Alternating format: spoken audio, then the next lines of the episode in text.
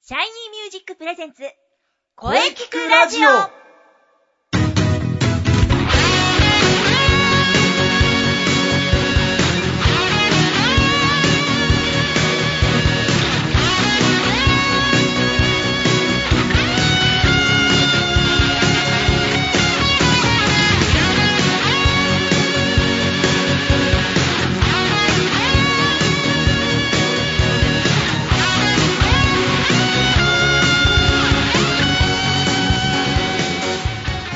シャイニーミュージックプレゼンツ声聞くラジオ第107回放送です。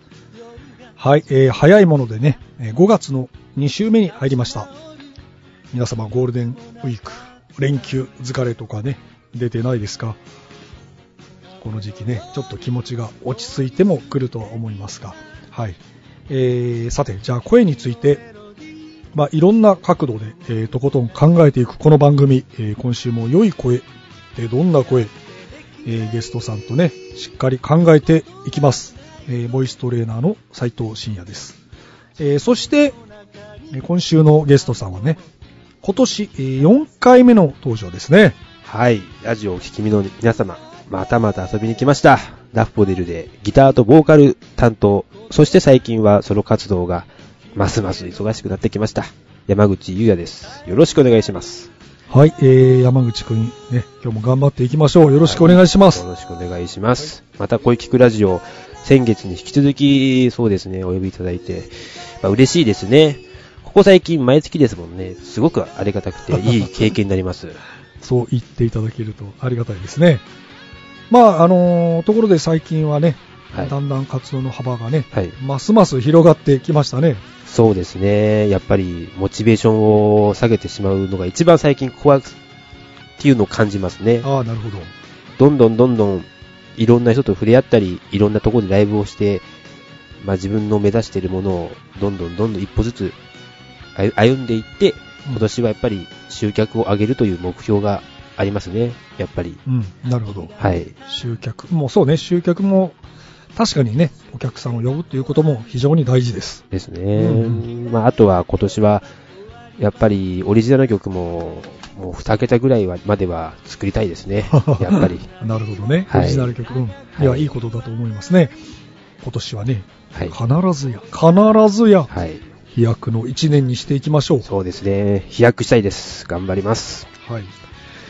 はい、えーね、山口くんも毎月出ているからね、はいもう分かってますよね、今日は。はい、今は日い。何の日シリーズはいはいはい。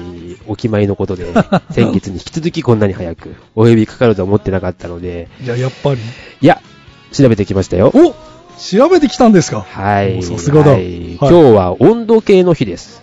温度計の日。はえい、ーそうなんですよ。5月14日は温度計の日です。うん。この記念日は、ファーレンハイトという温度の単位を定めた、あの、ドイツの物理学者、ファーレンハイトの誕生日だからなんです。うん。 1686年、5月14日に、ファーレンハイトさんは生まれました。ファーレンハイト。そういえば、トトのアルバムにファーレンハイトってあったな。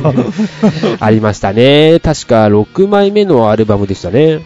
そういえば、確か、あの、あのアルバムからね、あの、はいジョセフ・ウィリアムスが加入したやつだよね。ああ、そういえば、トト、武道館ありましたね。うん。その時僕は行ってないんですが、うんうん。ジョセフ・ウィリアムスさんはボーカルでしたよ。あ、そうだね。はい僕もちょっと、今回行かなかったんだけど、ね。まあでも、はいジョ。セフのハイトンは美しいですね。そうですね。憧れのハイトーンですね。うん。話がちょっと脱線がしてしまいましたね。 まあ野球の脱線するよりいいんじゃないですか。 まあ、先週がそうだったから ね。は、はい。じゃあ続きますね。はい。そのファーレンハイトさんの誕生日を記念して制度。ファーレンハイト度は現在もアメリカやカナダ、うんイギリスなどで使われているむもので、昔学校の理解室にあったんですよね。ああ、あったな。懐かしい温度計だね。そのファーレンハイトさん、また彼はそれまで温度計によく使われていたアルコール類の代わりに、えー純度の高い水銀を用いるなどして、温度計の精密さを高めたことでも、えーその功績があるんです。うん。で、今日はその温度計の日です。なるほど。素晴らしい。はい温度計。まあ、はいでも語呂合わせではなかったですね。そうですね。どう頑張っても語呂は合わない日でした。なる ほど。はい。まあよく調べてくれました。 はい。はい、始めます。それではね、えーお便りが来てますので、はい。えー山口くんに読んでいただきましょう。はい、わかりました。えー、それでは読みます。はい。ラジオネーム、ん真夜中のダンディさんからですね。真夜中のダンディさん。あ、先、先月も、確かこの方、お便り来てまはしいたね。はいはい、そうですね、先月もそうでしたね。はいでは読みます、こんにちは。毎週聞いてます。いろいろとアドバイスありがとうございました。うえー、おかげで今は正面向いていくように心がけています。ん。うんうん。ところで、マイクを意識するということですが、マイクってどれくらいの距離で歌うのが良いのでしょうかあと、角度とかも関係あるのでしょうかぜひ教えてください。よろしくお願いします。ということなんですが、うーん、どうなんですかね。ああ、なるほど。はい。うーん、関係ありますよ。ややっぱり、 はい。やっぱり、えーはい。まあなんとなく、山口くんわかるよね。そうですね。山口くうーん、まあどれぐらい距離置いてますかうね。ーん10センチぐらいですかね。もっと近いかもしれませんけども、言われてみると、どれぐらいがいいのかは、ちょっと自分も考えたことがやっぱりない ので、ちょっと自分も気になりますね。はい。これマイクの距離ですね。はい。えーまず、ライブで使うマイクはほとんどはいはいダイナミックマイクです。はい。そうですね。シアの58がほとんどのライブハウスで使われてますからね。はい。ゴッパチ定番。はい。実際今使ってるマイクもゴッパチです。おなるほど。あ、本当だ。 んゴッ全パ然チです全はい然気づかなかったです。はい。うんそうなんです。あのはい。まあ、ダイナミックマイク、まあ、コンデンサーマイクとかいろいろありますけどね。はい。まあ、一番もう本当に定番のマイクですね。はいあの、スタジオとか行くと必ずはい。これですよね。そうですね、やっぱり。ゴッパチはいまあ、ちなみに、あのー僕が使ってるマイクが、これがか SM558 なんですけど、あーはいはい。で、山口くんが今使ってるのが、まあ、ベータ58っていうやつなんですね。乗ってますね。はい、ベータ58。まあ基本的には、あのー同じダイナミックマイクで、あのー単一指向性のマイクなんですよ。うん単一指向性とは。はい。マイクにはね、あの、単一指向性、えー無指向性、総指向性というものがあるんですうねん。そうなんですかうんうんはい。い。この単一指向性マイクはね、はい。正面からの音をよく拾いますはい。が、正面以外の音はあまり拾いません。うんカラオケやね、はい。ライブハウスなどでよく使われ、まあ歌が大好きな皆様にとってはね、はい一番馴染みのあるマイクです。はい。うんこれがいわゆるダイナミックマイクということですね。そうでです。ダイナミックマイクですね。はいダイナミック、うー単一指向性ですね。す。はい。まあ、あのー無指向性マイクっていうのは、はい。すべての方向。はい。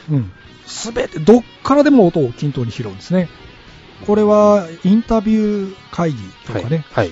こういろんな周りの音をすべて拾いたい場合あーに使われるマイクなんですね。そうなんですはかい。。だから、ライブの時は向かないですよ。あ、なるほどだ。ってもう、こう歌以外の音を周りの音も全部拾ってしまうわけですから、そういうことですね大変なことになってしまいますね。あはあ、そういうこと、なるほどい。だから、はいあの、やっぱり、ボはいーカリストのマイクは単一指向性なんですね。はいはいはい。で、総指向性マイクというのは、はい。これはね、あのー例えばラジオのはい。スタジオ収録の場面を想像してもらうと分かりやすいんですが、こう、二人でこう対面して座る真ん中のに、こう、ポンと置くと。はい。であい両方ね、はい。両方の声を収録できるっていう。あ、わかりますわかりまなす。んとなく分かりまあすのね。、ビートルズの映画で、ポールとジョージが、マイクは挟んで、えっ、と、歌ってたシーン。あのマイクもそうですよね。あ、確かそれ、ヘルプじゃないかな ?You going to lose that girl だったかなそうです。放題、恋のアドバイスでし たね。いやー、何回も聞きました。いい曲です。 いい曲ですよね。はい。これ、そう。あの、ヘルプ、僕も見ましたけど、そう、あの、そう、一つのマイクを、そう、ポあの、ジョージとポールがこう、はい挟んでる。はいそうなんです、はい。そうなんです。それがそのマイクなんですね。は。ないるほど、うんはい。まあちょっと話を戻しますがね。はい。ね。またちょっと脱線。いや、こういう 脱線はいいのか。 まあ、絶対いいいいはずです。そうですね。はいはい。ええー、ね、今日は野球には脱線しない な。まあまあ、やっぱそうです。本題を維持しつつ。そ まあ、あの、この単単一指向性マイク、はい。単一指向性のマイクの場合は、はい。音はね、一つの方向からしか拾わないので、はい。まっすぐに声を向けなければなりません。はい。マイクをまっすぐに向け、はい。よくね、あの、マイクを斜めの角度にして持ったり、上、若干上向けたりしてる人いますけどね、はい。単一指向性マイクでこれをやってしまうと、はい。もう全然声が入らなくなっちゃうんですね。だうんからやっぱ正はい面、まっすぐです、はいマイクに向かって正面ですね。はい。こ、ここがまずはい守らないとダメですね。正面ですね。だってこう角度をちょっとこ、これ僕今正面から喋ってますけど、これちょっと斜めにこう、斜めに行くとこんな感じになっちゃう。 ああ、わかりまこす。うやってこうやってこうやって正面行くとこうじゃないですか。はい。ね、ちょっとちょっと角度変えるとこうやってね、こううんやうってねん。ね、はい。こういう風になっちゃうんです。だから常にこう正面ですね。はい。で、角度もそうですね。あと、ハンドマイクの場合は、はい。まあ、山口君の場合ハンドマイクじゃないから、はいそういう心配ないんですけど、はいあのー、ハンドマイクで歌う方はね、はい。よく見かけるのが、マイクのこう先っぽ、はい。こうグリルと言うんですけども、はい。ここをね、握って歌う方がいるんですけど、はい。このマイクのこうグリルを握ってしまうと、はい。音がこもり、はい。ハウリングを起こしやすいんですね。はい。こう、ちょっとやってみましょうか。はいこうやって、今正面ですよね。これ、はいグリル握るとこんな感じになっちゃうんです。こうやって。あ、あ、こうやってほら、全然違うでしょ。思ってますね。グリル握っちゃダメ。ああ、なるほど。ハウリングも起こしやすい。はい。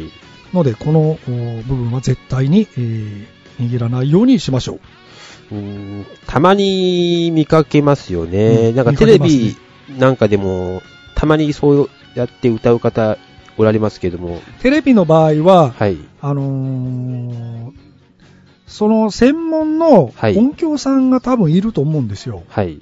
で、そこに対して、その歌手がそういう癖があるとして、はい。対策を取ってると思うんですよね。ああ、なるほど。自分てっきりあの方が、声がちゃんと、いや、まあグリルに、ししょまあ、全体にちゃんと入力されるのかなと、まあ一時期自分もカラオケでうん真似してましたが、まあちょっとあまり、まあ変化は全くわかんなかったんですけど、まあよくはないんですよね。くないですね。はい。はうい。はい軽く指をかけるのも、えー、ダメですね。ーんわかりました。はい。はい。そして、あの、ダイナミックマイクは、えーマイクとこのね、口の距離が離れるにつれ、えーはい入力される信号が減ります。はい。マイクを口に近づければ近づけるほど、より声をね、拾うようになります。はいはいまあ、当たり前といえば当たり前。うんそう言われれば確かに当たり前ですね。はい。まあ、あの、この距離なんですけどね、はいえーこれシンガーの、えー声量にも関係してきます。 はい。まあ、大体、まあ、さっき山口くん言ってましたけど、はい10センチかな、はい、10センチですか。はいはい。まあ、10センチくらい、あ、そうだ、オンマイクとオフマイクってわかりますかなんとなく、オフマイクって確かマイクを離すんですよね。そうそうそう。はい。こう、距離がね、近いとね、はい低音が増すんですね。はい。で、息遣いとかしっかり、えーマイクが拾います。はい。で、A メロとか囁くような歌を歌うときはオンマイクはい。がいいと思いますね。はい。そしてサビとかロングトーンとか決めるとき時はオフマイク、ちょっと離した方がいいという。いう。ということは、まあ曲でマイクの距離を変える。はい。まあ一曲の、一曲の中でもはい。そのマイクの距離を変える。はいで、。つオンマイクとオフマイクを使い分けるのが良いかな。なるほど。べんただはい。はい。オンマイクの注意点は、はいあの、ポップノイズですね。ポップノイズ。うん、ポップノイズ、これはね、息がね、近づきすぎると、はい息がね、もう思いっきりガンとかかってくるんですね。はいそうすると、そのノイズが、はい息のノイズが起こる、ポップノイズというんですけどね、はい。そこがちょっと、まあ、それは僕も収録の時かなり気使ってるんですけどね、たまにね、あ、ポップノイズ入っちゃったなとかっていう。うーんでよくほ、ら、レコーディングの時に、こう、はい。黒い輪っか、ありますね。ポップガードっていうんですけどね、はいはいはいはい。あれが、あれを防ぐために、使うんですねうーん。まあ、このダイナミックでライブの時っては、はポッい。プガードは使わないですけど、はい。まあ、だからオンマイクの注意点としては、あの、はいあの、ポップノイズには気をつけましょうということですかね。うんうん。勉強になりますね。はい。ありがとうございます。まあ、マイクの種類によってもまた変わりますからね。はい。まあ、徹底的にね、あの、マイクのこともいろいろ研究するといいですよ。はい。最近はねあの、コンデンサマイク、ライブ用のコンデンサマイクっていうのもありますしね。はい。うん。また機会があったらそのあたりね、はいそのあたりも詳しく話すと長くなってくるん で、ねまたね、あの、機会があったら、はいそのマイクの種類についても、はいい。ろいろとね、お話ししていきましょう。はい。はい、えー、まあ、とにかくはい。徹底的にね、研究することですね。はい。わかりまはいした。。それでは真夜中のダンディさん、いかがでしたかこれからもね、頑張ってください。そしてまたお便りお待ちしてます。えーそれではこの続きゲストコーナーは CM の後に、えー山口くんといろいろとお話ししていきましょう。はい。よろしくお願いします。それでは CM どうぞ。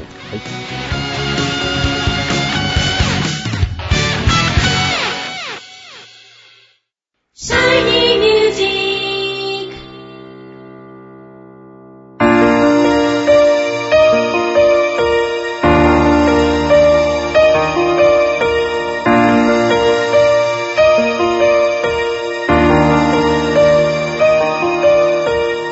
何気ないあなたは自分の声が好きですかあなたの眠っている本当の声を目覚めさせましょう。充実の60分、マンツーマンボイストレーニング。シャイニーミュージック。まずは体験レッスンをお試しください。お問い合わせは03-3208-2367 03-3208-2367ホームページは shinymusic.com まで自分の声を好きになろう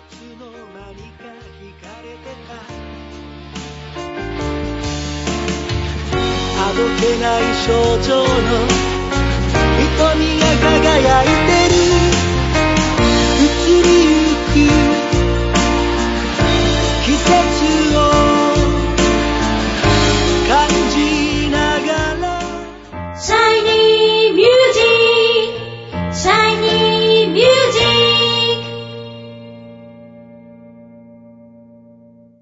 それでは、えー本日のゲストを紹介いたします。えーダッフォーディルのギター、えーボーカル担当、そしてね、えーソロで大活躍中のシンガーソングライター、山口優也くんです。それでは、改めて自己紹介していただきましょう。はい。シンガーソングライター、また、ダッフォディルの山口優也です。よろしくお願いします。それでは、じゃあね、山口くん、今日ははい山口くんの曲を紹介していただきましょう。はい。えー、山口優也で、えー、自分が作った、私の心は小さな小屋をお聞きください。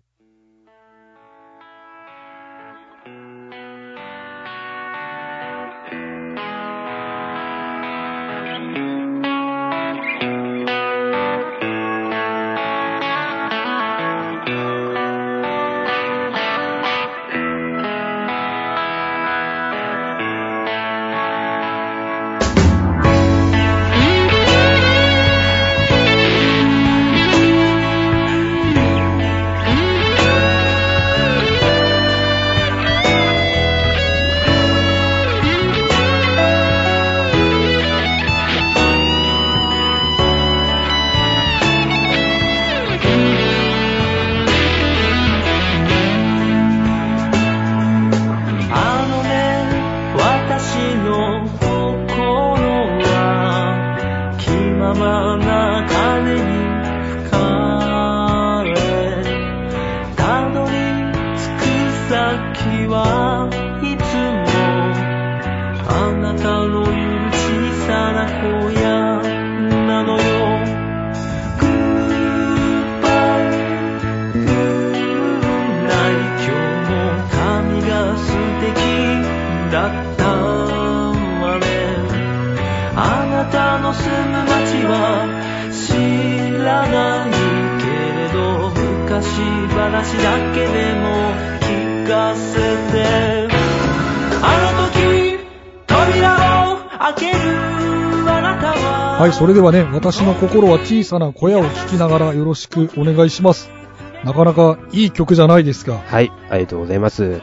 この曲は、まあ自分が、あのー、3つ目の作曲した曲ですかね。ええ、えまあタイトルはなんか、なかったらしくて、あまり小屋っていうタイトル も、キーワードもなかなか、パピンと浮かばないでしょうけども、まあ自分なりに書いた、あのーラブソングですかえ。。ねあまあ、そそ、まあ自分も、まあ他のその音楽やってる方も、まあ音楽をやってない、また別の何か夢を持ってる方でも、うん結局は、なんだかんだ自分の好きな人と、まあ小さな小屋、まあ日本で言うなら、4畳半の小さなアパートでも行っておきましょうあか。あ、そういう家でもいいから、一緒に暮らしたいという、そういう気持ちを、まあ、あの、綴った曲ですかね。まあ、これはちょっと、ちょっとあの、自分の、ちょっと前の恋愛の、あの、経験から、まあ、作ってますね。はうーい。ん、なるほど。はい。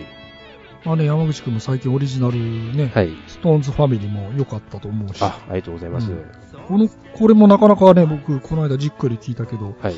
なかなかいいですよ。あありがとうございます私の私の心は小さな小屋。ありがとうごねざいます。これはですね、あの、それまで自分の、あの、著作物となる CD がなかったんですけども、えまあ、なかなかそのレコーディングの機会がなくてですねえ、。えで、あの、島村楽器え。はい。が、あはい、の、なんか毎年2月に、あの、開催中るトレコンっていうイベントはい、がはありい。まして、はい。まあその、プロのエンジニアを使わずに、ままたはプロが使うような機材も使わずに、そう制限された機材とアマチュアが、あのーどれだけクオリティの高いものをレコーディングするかっていうのを、はいえっと、審査してもらうイベントで、うん。で、ある人から、あのーそれをやってみないかっていうふうに、あのーお呼ばれされて、で、あの、お願いしますと。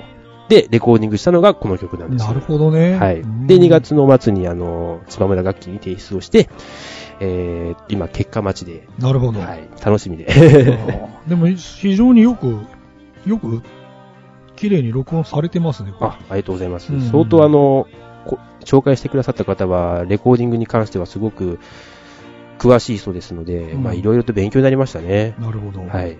まあ、これからもね、またいい曲作ってください。はい、ありがとうございます。えー、じゃあ山口くんね、はいまあ、歌もそうですが、ギタープレイヤーとしてもね、はいか。なり活動をしてますが、まあ、影響されたミュージシャンのお話ね、はい。毎回いろいろしてますがね、はい今気になるアーティスト。確か先月はボブ・ディランの話、はいボ。ブ・ディランでしたけどね。はい。そうですね、ボブ・ディラン。4月の10日に、えっ、と、ゼップ、ダイバーシゼティ。ップあーはい。えっとですね、まあ、ちょっと、3月の、あのー初旬に、あの、当選したんですね。はい4月の5日の公演を。ああ、はいはいはい。ですけども、自分あのー説明を見てみると、3月22日までの支払い期限っていうふうに勘違いしたんですよ。はいたはだい。よーく見ると、3月22日が支払った後に、初めてチケットがもらえますよっていう日にちであっあーはいはいはてい、実は支払い期限が過ぎてた んです。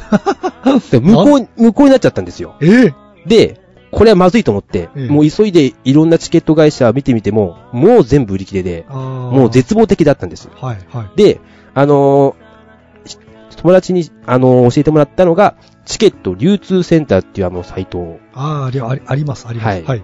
それを教えてもらって、あの、なんとか4月10日の、あのーライブのチケットだけ残ってまして、しかも、ちょっとあのー正規の値段より格安で、えあの、販売されてたので、で、買ったんですよね。なるほど。で、あのーいざ、あのーチケットを手に、あのー取ってみると、あのー整理番号が59番だったんです。はいはい。見てみると、あの、ウド音楽事務所のプレミアム会員の人だったんです。ああ。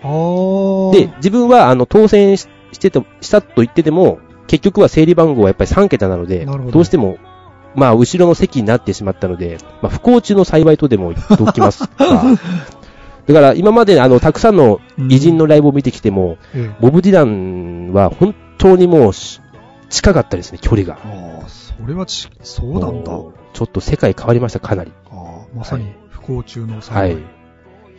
いやー、という本こと当は感動しましたね。先月に引き続きボブ・ディラン。 はい。 いや、もうボブ・ディランでしか今頭ないですね。本当に感動で。なるほど。まあちょっと自分も今までギターばっかりでしたので、んやっぱり今フォークやカントリーの路線で活動しているのであれば、やっぱり大先輩というか、それが神様として歌われているボブ・ディランのライブだけは、まず見ておかないとなっなてるほど。言われましたね。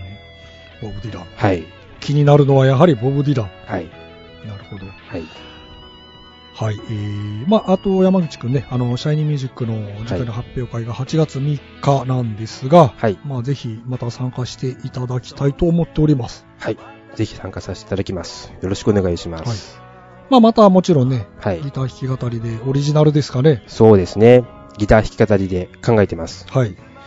でもやっぱり、あのー、斉藤先生とのビートルズの、うん。やっぱり、やったのはすごくやっぱ楽しかったですのなるほで、ど練習の経緯もそうであれば、本番の時も、すべてがオリジナルではなくて、1曲か2曲は、また斉藤先生と、あのぜひ、ビートルズのカバーをなるほど。やらせていただきたいなとあいいですねぜひいい思ってます。はい。はいぜ。ひその方向でいきましょう。はい。えー、そしてじゃあ、あの、最後に、えーはい山口くん、山口くんとダッフォディルの情報、はありい。ますよね。はい。まあ実はですね、はいあのー今5月14日、はい。実はあのー今日あのーこの後八王子ではい。ライブがあるんですよね。ははい。はい。あの、八王子のパパビートという。あパパビートね。は。はいい。あこれがあの5月の14日に、あの、ちょっと前に決まりまして、あー、なるほど。はい。それがこの後あのーそっちに向かってライブをしに行くあ予定でなするほ。どじゃあ、5月14日、今日、はい今日がライブということですね。はい。これはですね、もうオープンが6時の会場が7時ですね。はい。はい。自分は、えっ、と、8時、3番目の8時10分から30分の予定になってます。はい。はい。まあ、やる曲は、今まではオリジナル曲が少なかったので、あのーオリジナル曲が3曲にカバー曲数曲って感じだったんですけど、はい。はい。はい。今回はあまりカバーで埋めずに、オリジナル曲で全て埋めたいなって思ってますね。あ、なるほど。なるほど。はいはい。それがそうですね、八王子パパビート。パパビート。はいはい。ぜひいらしてください。うん。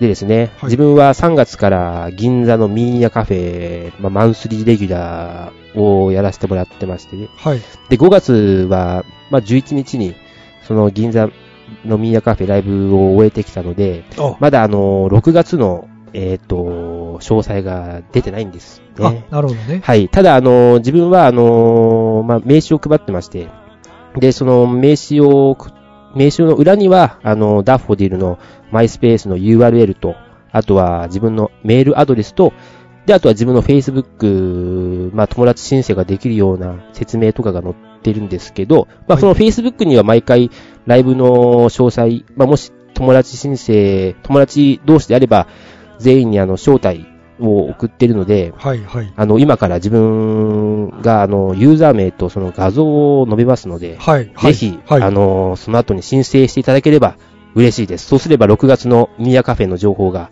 分かり次第すぐにお送りしますので、なるほどね。では、行きます。はい。私は山口優也ですけども、はえーっと、Facebook では、優也山口の名義でやってます。はい。まあ、ちょっと人に名前を覚えてもらうために、ゆうやはカタカナで、ゆに伸ばして、やでゆうや。ゆうや。はい。で、山口は普通に漢字で、山に口って書いて、山口。ゆうや山口でやってまして。はい。でまあ大体 Facebook の画像は、まあ自分の写真なんですけども、まあちょっと自分はこれから頑張っていくぞという意を込めて、まあ自分が敬愛しているエルビス・プレスリーのうん。画像、写真を画像にしてます。なるほど。それ、まあ、ゆうや山口で検索して、エルビスがあれば、間違いなく自分のアカウントですので、はい。もしよろしければ、し友達申請よろしくお願いします。はいそうすれば、6月のミーヤカフェのライブ、もうすぐに連絡しますので。なるほど。でですね、はい。はい。まあ、そのミーヤカフェもそうなんですけども、はいあの、6月1日ですね、はい。あの、京王線の六花公園、ろ過公園。。はいい。の、まあ、六花六花公園という駅の、まあ、近くに、まあ、そのその名の通り六花公園がありまして、はい。まはあい。そこではあの毎月第1日曜日にその公園で野外ライブを開催してるみたいですね。うーんで、自分は4月にあの1回やらせてもらって、まあやっぱ野外のライブはすごく気持ちが良かったですしあ、ーいろんな人とも交流持てましたので、はい。はいス。タッフさんにまたぜひお願いしますと、あのお願いしましたら、では6月1日の日曜日はいかがですかと。で、自分は6月1日の六花公園の野外フェスに出る予定です。うーん。はい。 6月の1日ですね。 1日ですねはい。わかりました。チェックしましょう、はい皆様。はい。はい。で、最後に、まあ、自分のソロの活動の告知といえば、えーこれから、ちょっと斎藤先生との、まあ、高田の馬場駅あたりでの、ああね。はい、ちょっと路路上ライブもできればお願いしたいなとそうだね。いう計結果画がありまして、はい、あったかくなってきたらいいと思うよ。はい、ようんうんろしよろしくお願いします。うんうんうん。はい。まあ、自分の弾き語りのライブはこれまでで、はいで、次はまあ、ちょっと少ないんですが、ダッフォディルラのフォデル。はい。ははい。 6月29日に、 6月29。は。い、あのー渋谷のオーブはい。で、えーライブをします。はい。これはですね、今、ダッフォディルは、まあ、銀座のミーヤの、まあ、シーズンレギュラー、年に4回のライブをやってまして、えで、7月にそれが控えてあるんですけども、まあ、新曲を2、3曲やりますので、その、まあ、予行演習というのも兼ねて、6月の29日に渋谷のオーブで、えーやる予定です。えなるほど。はいはい。これは詳しくは、そうですね、あの、ダッフォディルはマイスペースやってますので、必ずそこに告知、まあ、詳細などが載ってますので、はい。はい。はい、見ていただければと思います。うん。わかりました。最後にダッフォディルは7月26ですね。うんこれはミーヤカフェのシーズンレギュラー夏のライブ。はい。はい。もう今まであのダッフォディル自分2年半ぐらいあのギターを務めさせてもらってるんですけども、はい。えっ、と、どんどんどんどんレコーディングが進んできて、そろそろ新しいやったことない曲をやってみようという話になったので、うんうん。この日は3曲、そうですね。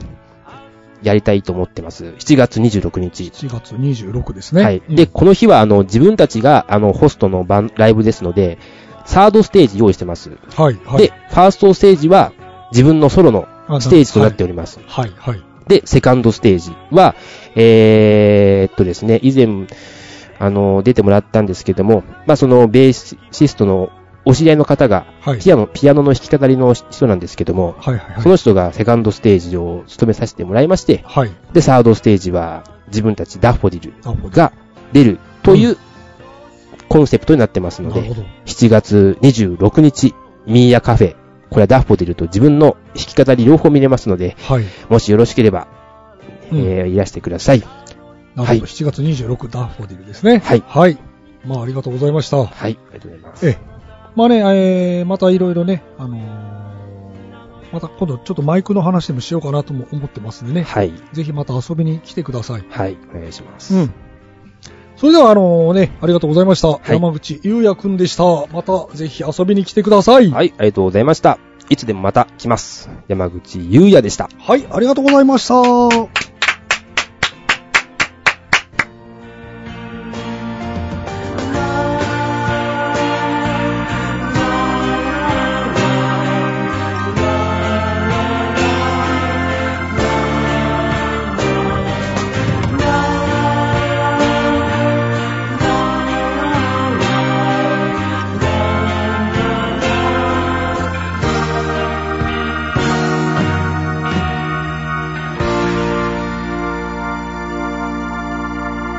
声聞くラジオ聞くラジオ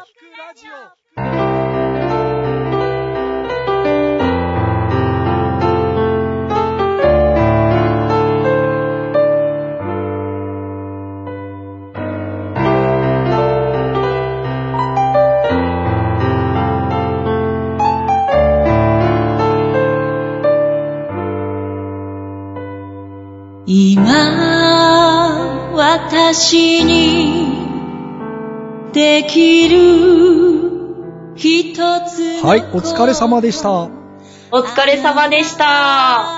い、えー、本日のゲストは、はい。えー、山口優也くんでした。はい。えー、ね、これからの活躍、期待しております。そうですね。山口さんのお話大変貴重でしたね。はい、さて、この声聞くラジオでは皆様からのお便りをお待ちしています。メールは、声聞くラジオアットマーク、shiny-music.main.jp まで、k-o-e-k-i-k-u-r-a-d-i-o アットマーク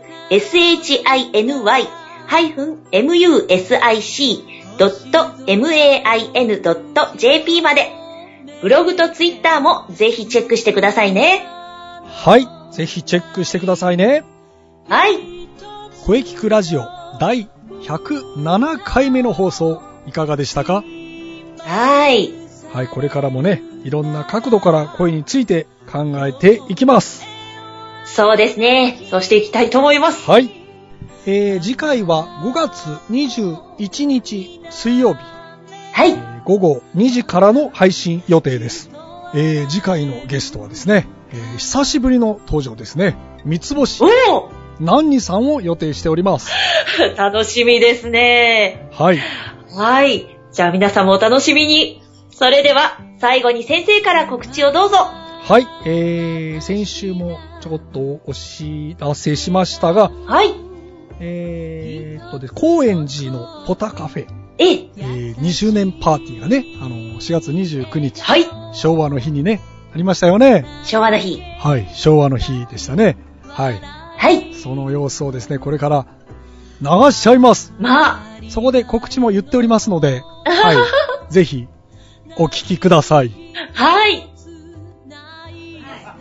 えーと、今日は高円寺のポタカフェ2周年おめでとうパーティーということで、おめでとうございます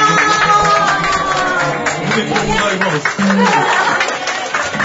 !2 周年ですよ。ねえ、で、えーとですね、私、東京やかきで昼間はこちらでワークショップをやっておりました。スーと申します。はい、よろしくお願いします。はい、そして、えーギターの深夜は斉藤さん。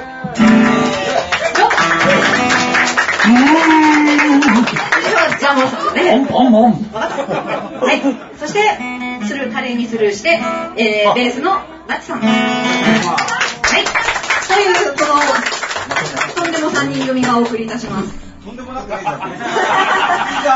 3人組で、えっとですね、今日はですね、ポタカフェのオープンデイとともに、えー、カレンダー的には昭和の日ということでですね、昭和の日、もともと緑の日グリーンのデイヤー。あ の、昭和天皇の誕生日ということで、じゃあ、じゃあ昭和で行こうかねっていう。高円寺だしね、みたいな。昭和っぽいラインナップでちょっと、やってみようかなと。はい。で、あーし知ってる、みんなが知ってる感じのやつを選んでまいりました。ちょっとね。昭和といえば、昭和。昭和とい えば、昭和といえば、ピンクレディ。あれ、出てきました。あったわ。はい、じゃあ我々は。はい、素直です。はい、あありりががとうとうごございますざいさます。佐藤君がなんか、佐藤君が中西さんとお話ししたいって言ってました。え、あ、お話をしたいですよ、普段から。あー、お話ししたいです、はい私 も。してる今、あそっか生。これもしかしておあの、例のあれですね。あれのための材料ですね、これは。あれのための何ですかあれの、あれのための何ですね。うわー初、なんだろう、初生対談的な感じになるわけですね。本当だ。雑学ラジオでしょ雑雑学の時に、あの、野球ラジオ。野球ラジオ。とことん考えいやいやいや。雑学の声を聞くラジオですね。いやお、聞きしたいこと。あの、いろいろ聞きたかったんですよ。はい、何でしょうか。中西さんが、はい。声優云々えこういった世界を目指すきっかけ、あなーぜこういう機会をすごい、こういう本に真面目な、うん珍しい、こういういう話を声、声聞くラジオみたいじゃないですか。あらこれ、このクラスでそれ一回やりましたよ。そうですよなんねで声優を目指。すあでももともと芝居が好きで、はい芝居で食っていきたくて、声優なら食えるんじゃないかっていう話になり、声優、マネー、生きていくため意外と意外とシビアな現実的なそうすごいそれをもうね、ラジオで言っちゃうみたいな。い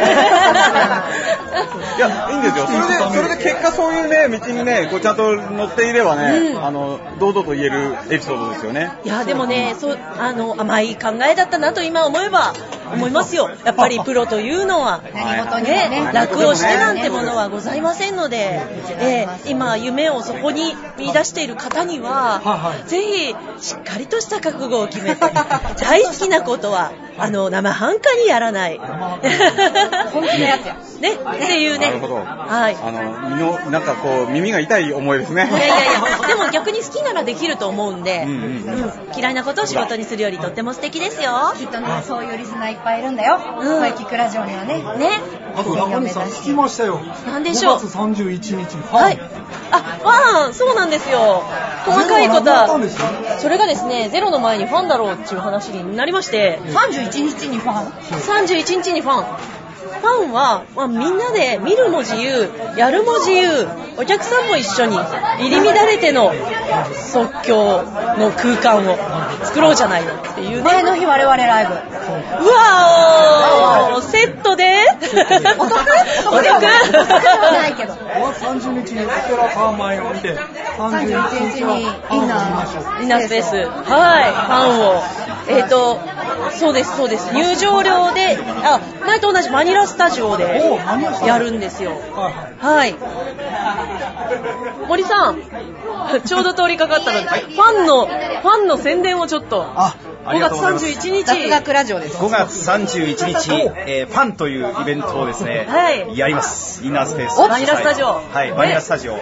えー、これはですね、いつものお公演とは違い、皆さんで即興のゲームで遊んでみようというものでして、見るのもやるのも自由という。だから、やる気で来ていただいても結構もちろん大丈夫で、見ていて、いや、これ俺にもできるんじゃねえかと。ちょっとやってやろうじゃないのやちょっとややらせろっていうことになれば、すぐ飛び入り参加も OK。楽しいことでございます。そうなんです。バトルロワイヤルみたいおいくらで入場よでかきます1000円ってことですね。 1000円はでい見るも、OK 見るもやるも。やるも OK で、あの、お好きな時にお越しいただいて、まあ、時間内だとお好きな時にお帰りいただいて。はいというような感じで遅刻相対ないという。ないあ素晴らしいやすごいな、魅力的な話いいね絶対ない。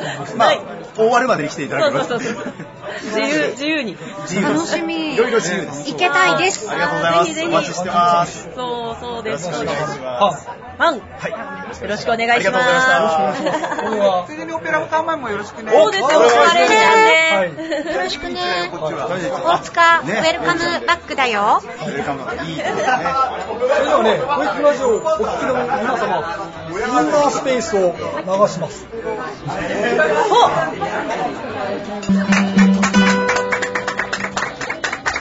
はい、どうもーというわけで、皆さん始めましたこんばんはこんばんはこんな感じで周年おめでとうございます私たちは、インナースペースですなんか芸人みたいですけど、似たようなもんです。ノリと本気なのああ本気だよ東京さ行くの東京さ行くだあそこは恐ろしいよいろんな人たちがいてノリトよりもかっこいい男はいっぱいおるそれでも行くの行くさもう嫌なんだよ嫌なんだよこんなさもう何なんだよこの村地味でもうなんかつまんねえんだよ前につくらしがさ俺は東京に行ってキラキラした世界でさ輝いてみせるんだよ絶対やるよ俺は青年実業家って言ったって何をやるか決めとらんでしょう決めてないよ夢は夢は金持ちだねえもっちごめんね母さんが貧乏でずっと苦労かけたからどうしたののりと貧乏貧乏って同情するなら金をくれごめんよだってよさあ、また誰かが進みます。進んでいきますそう、説明し忘れたことがあります。安くれさっきあれ言ってないですよって言われて。すいません。大事なルールを、もう一回というのがあります。もうどうにもこうにもなったら、もう一回って言って、もう一回やり直します。設定とかも全部変わりもう一回なんです、それが。もはうい一。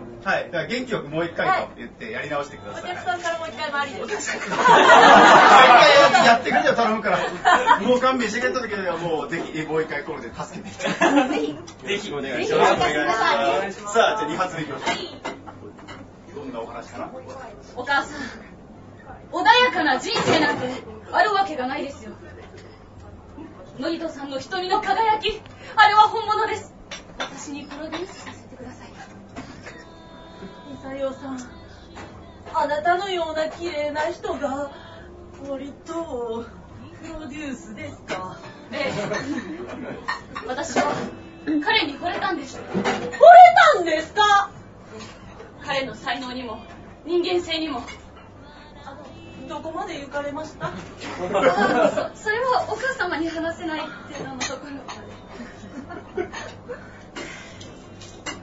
いずれこういう日が来ると思ってましたでも三田代さんのような綺麗な人で頼朝を導いてくださるならわかりましたうちにはお金も何にもありません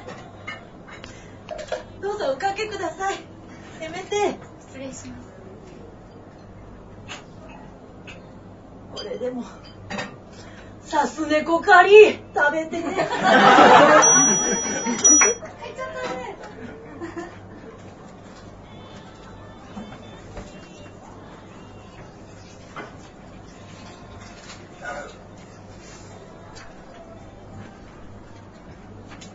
君はポタカフェに咲く一輪の花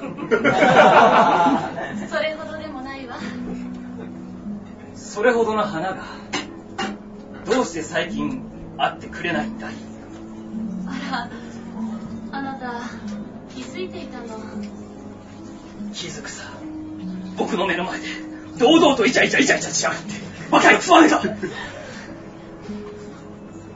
って私あなたより魅力的な男を見つけてしまったのなんだ私と彼の何が違うあなたはたくさんそうやって素敵な言葉をくれるわだけど瞳の輝きはなくなった気づいていたのか私が同じようなセリフを何人も何人もの女性にささやいていたそれは今初めて聞いたいや、 面白かったな。はーい。それでは、また来週